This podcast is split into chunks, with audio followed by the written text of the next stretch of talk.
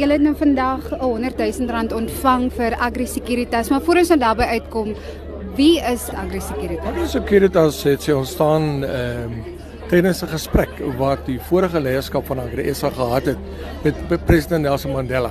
En dit gegaan oor die veiligheid van die landbougemeenskap. En hy het gesê maar mense, moenie sit en kla by my nie. Begin iets. En onder sy uh, leiding en uh, deur middel van sy inspirasie het Agri Securitas tot stand gekom. Met ander woorde, dit uh, staan onder beheer van Agri SA, maar dit funksioneer onafhanklik as 'n trust.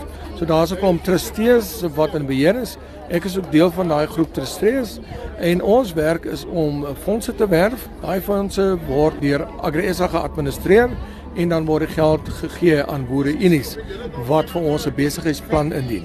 Want nou boere unies kry nie die geld sommer net so verniet nie. Hulle moet ook 'n bydrae maak. So jy weet daar's 'n of 50 50 bydrae van beide kante af of 60 40 en dan word die geld aangewend en ek moet werklik maar sê ons boere unies doen baie moeite om hierdie stelsel effektief te bestuur, om misdaad te bekamp en onder beheer te kry. So hierdie 100 000 rand, wat gaan dit spesifiek? Dit vorm nou deel van 'n poolgeld want uh, jy weet om net 100 rand te gee, gaan jy nie baie ver bring nie.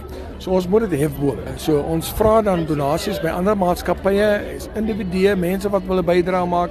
Jy weet, maak 'n bydrae tot Agri Securitas en dan word daai geld aangewend vir die aankoop van kameras, die opsit van moniteringsplekke waar jy 'n span mense wat heeldag dit monitor en soos ek vroeër gesê het, die mense tel 'n klomp goed op. Hulle tel op wanneer daar misdadigers in die gebied beweeg.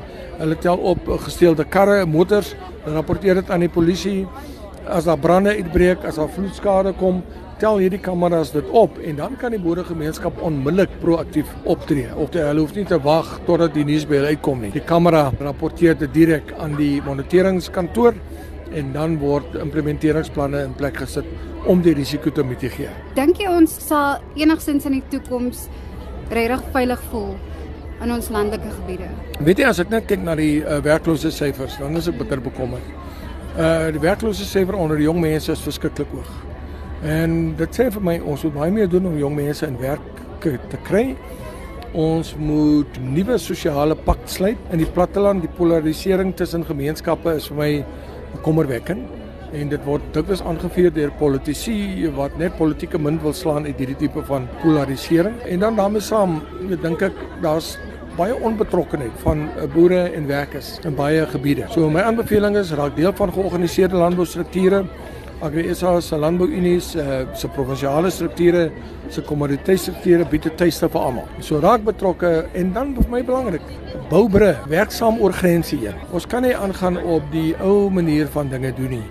As ons die land wil vorentoe vat en die land wil uh jy weet wil wil omdraai, dan moet ons tussen swart en wit, tussen arm en ryk, tussen wie ook al moet daar groter samewerking kom en empatie vir mekaar se omstandighede en dat daar hande vat kom sodat ons uh, hierdie mooi land van ons tot almal se voordeel kan ehm um, inrig uh, want as ons dit nie gaan doen nie gaan baie meer mense uitgesluit voel. En mense wat uitgesluit voel het niks om te verloor nie. En sulke mense wend hulle soms tot misdaad. En daai misdaad het 'n baie baie negatiewe en destruktiewe impak op die landbousektor